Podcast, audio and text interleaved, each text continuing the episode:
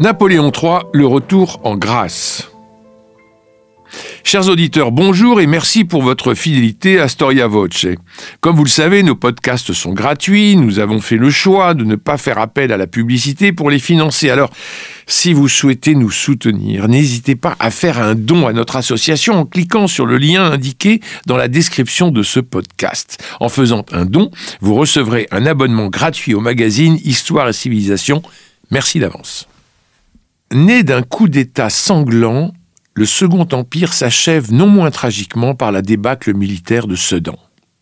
Ce raccourci facile a permis d'en faire l'une des périodes les plus sombres de notre histoire.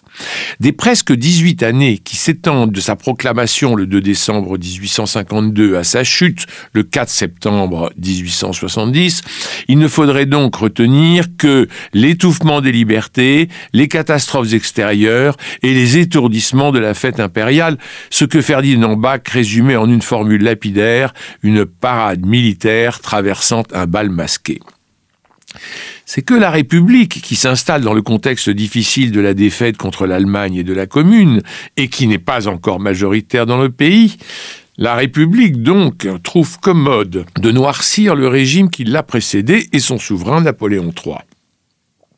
Certains des plus grands écrivains du temps sont très sévères, à commencer par Victor Hugo, qui qualifie celui qui l'a condamné à l'exil de Napoléon Petit dans un pamphlet éponyme, ou de nain immonde dans Les Châtiments. La Troisième République, considérée par ses partisans comme la fin de l'histoire, instrumentalise et déforme le passé.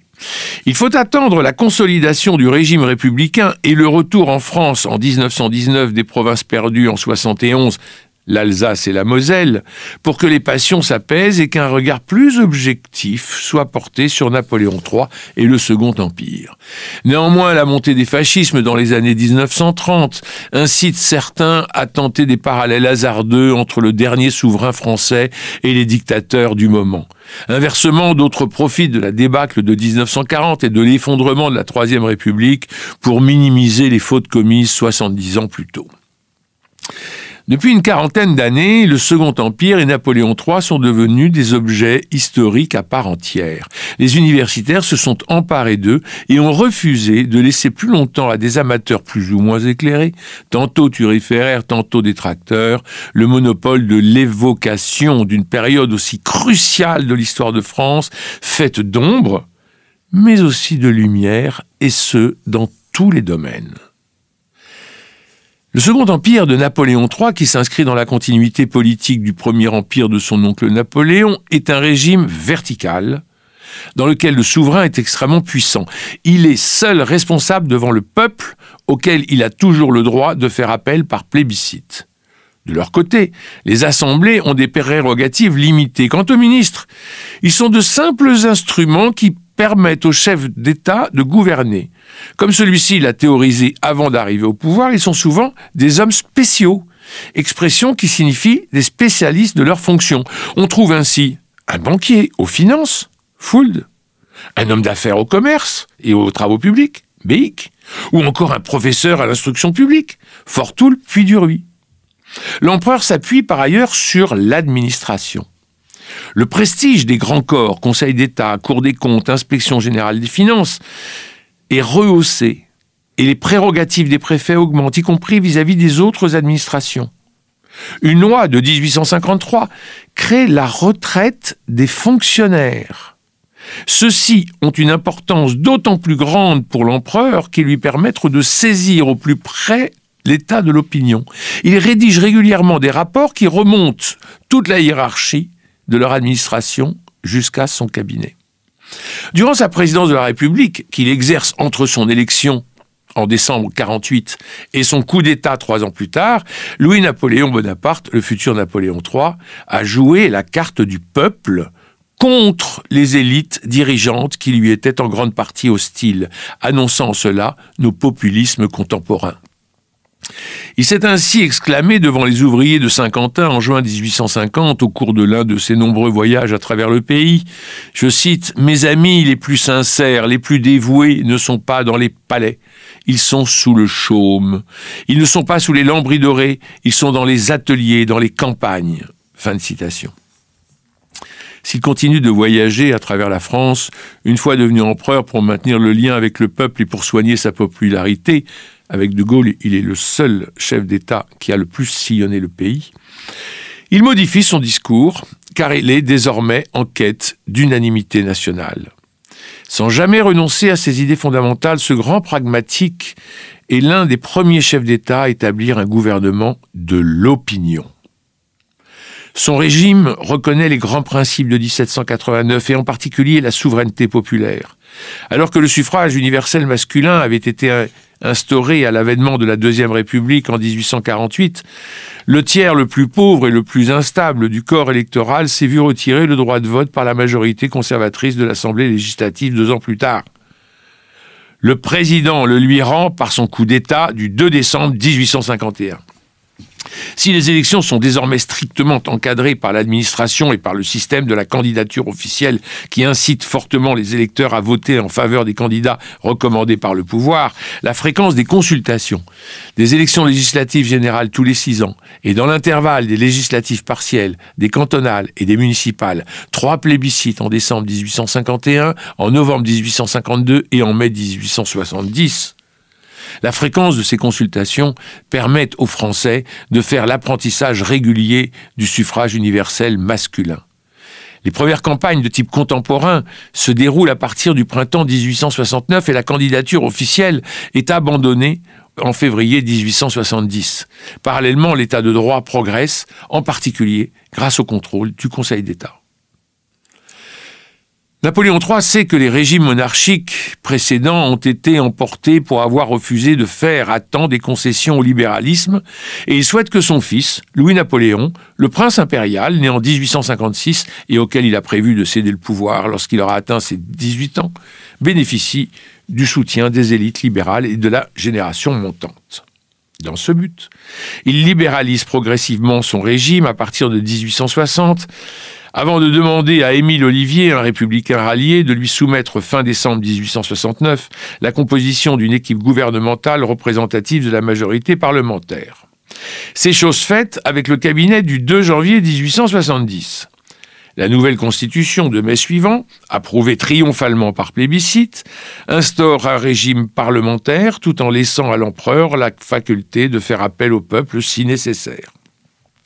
La dynastie, en plus, et le contrôle de constitutionnalité, qui existait en 1852 mais disparaît en 1870, en moins, l'empire libéral ressemble fortement à la Ve République. Napoléon III, qui a lu les principaux penseurs de son temps, a visité les régions industrielles anglaises au cours de ses séjours outre-Manche en 1832-1833, puis en 1838 et 1840, et a lui-même beaucoup écrit sur les questions économiques et sociales. Il estime que la bonne santé de l'économie d'un pays est le meilleur moyen d'assurer le bien-être de ses populations. Son système mêle libéralisme et socialisme. Il défend la propriété et l'initiative privée, mais affirme que l'État doit donner l'impulsion générale à l'économie et la réguler. L'impôt est nécessaire et les riches doivent le comprendre car la paix sociale est à ce prix. La pauvreté ne sera plus séditieuse lorsque l'opulence ne sera plus oppressive, écrit-il. Au passage, il développe une vraie théorie de l'investissement social, producteur de richesses, inspirée du saint-simonisme. Lorsqu'il devient président, il est de tous les chefs d'État de son temps celui qui s'intéresse le plus aux questions économiques et sociales. Mais comme en politique, il doit attendre les lendemains de son coup d'État pour pouvoir appliquer ses idées. Une série de décrets sont alors adoptés. Autorisation de sociétés de secours mutuels, construction de logements ouvriers, réorganisation des mondes piétés. Puis, lorsque les assemblées peuplées de notables commencent à fonctionner, il se heurte à des manières de penser différentes des siennes. Il applique donc une autre stratégie évoquée dans ses écrits, favoriser le développement économique pour en faire découler le bien-être des plus humbles. La conjoncture internationale lui est favorable. En quelques années, le système du crédit est réformé de fond en comble pour rendre l'argent bon marché et drainer les capitaux vers l'économie. Au crédit foncier, créé en février 1852, s'ajoute le crédit immobilier des frères Perrer en novembre suivant, le crédit industriel et commercial en 1859, le crédit lyonnais en 1963, la Société Générale en 1864, Le chèque et les sociétés anonymes font leur apparition. Le règne est aussi marqué par une grande politique des transports et d'aménagement du territoire. Le réseau de chemin de fer passe de 3600 km en 1850 à 23 300 km en 1870. Le maillage de la France est réalisé en collaboration entre la puissance publique et l'initiative privée grâce à des concessions qui obligent leurs titulaires à doubler les lignes rentables de lignes secondaires.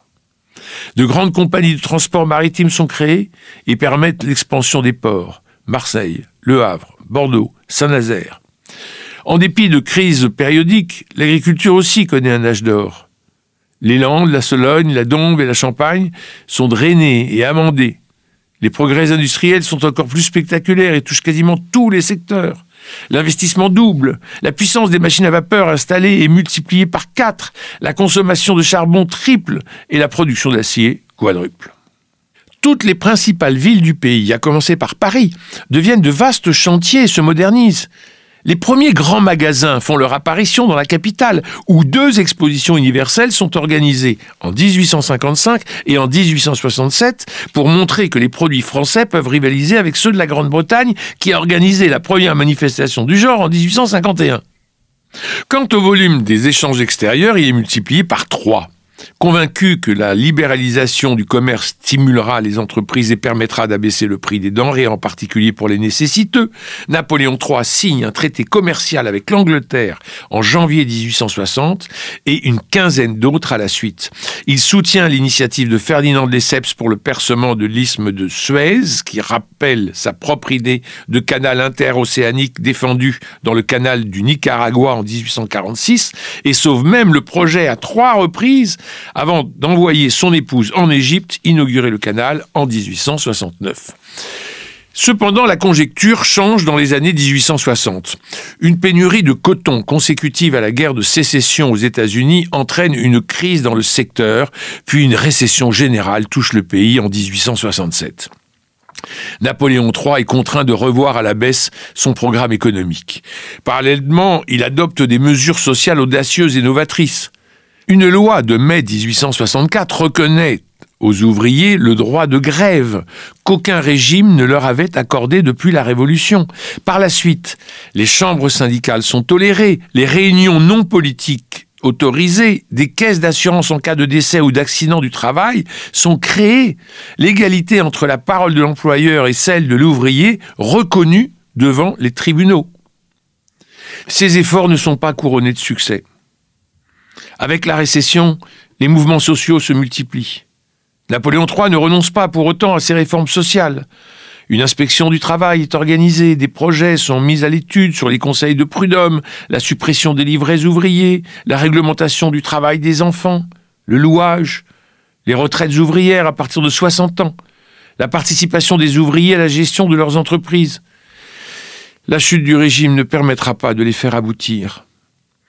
Le bilan de la politique extérieure comprend quant à lui davantage d'ombre que de lumière.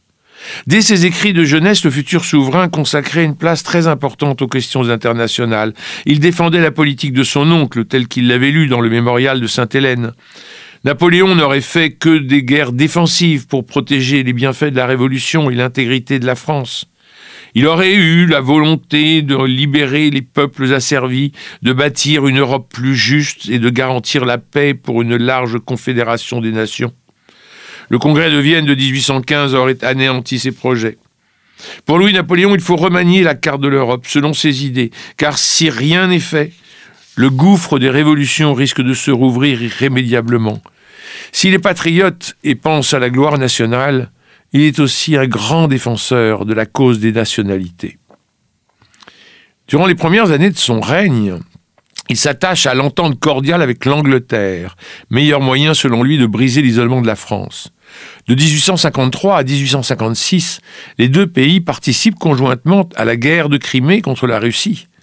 La France n'a pas d'intérêt direct à faire valoir dans ce conflit, mais son engagement et sa victoire lui permettent de reprendre sa place dans le concert international et même d'y jouer un rôle d'arbitre. Le congrès de Paris de 1856 est l'éclatante revanche de celui de Vienne. Le souverain français parvient à briser l'alliance qui unissait la Russie, l'Autriche et la Prusse. C'est aussi grâce à lui que la question italienne est posée pour la première fois et que la Serbie, le Monténégro et les principautés roumaines bénéficient d'une large autonomie. L'empereur est néanmoins réaliste et la France doit y trouver son compte. La guerre de 1859 pour libérer l'Italie de la domination autrichienne le montre bien. Pour prix de son action, la France obtient l'annexion de Nice et de la Savoie. L'année suivante, Napoléon III est encore vainqueur en Syrie et en Chine, où il a envoyé des corps expéditionnaires pour protéger les chrétiens, mais aussi pour étendre l'influence française. La pacification de l'Algérie et l'expansion coloniale au Sénégal complètent les succès impériaux des années 1850. Les années 1860 sont celles où des petits points noirs assombrissent l'horizon, selon l'expression même de Napoléon III, avant qu'une catastrophe n'emporte son régime. Certes, il lance une diplomatie d'un nouveau type, à base économique, culturelle et sanitaire. Il est le promoteur de l'Union monétaire latine et de l'Union télégraphique internationale et aide le Suisse Henri Dunant à fonder la Croix-Rouge. En revanche, il ne parvient pas à imposer un tribunal international d'arbitrage pour régler pacifiquement les conflits entre États et doit se résoudre à laisser la Russie écrasée, la Pologne éloignée et révoltée. En Italie, où les révolutionnaires menacent le pouvoir du pape, il envoie un corps expéditionnaire qui les écrase et qui reste sur place pour protéger Rome. Lui qui apparaissait comme un héros aux yeux des patriotes est désormais perçu comme le principal obstacle à l'unification finale du pays. Au Mexique, il installe l'archiduc autrichien Maximilien à la tête d'un empire catholique et latin client de la France et destiné à faire pièce aux États-Unis anglo-saxons et protestants. Mais l'aventure tourne court en 1867. Maximilien est fait prisonnier et exécuté.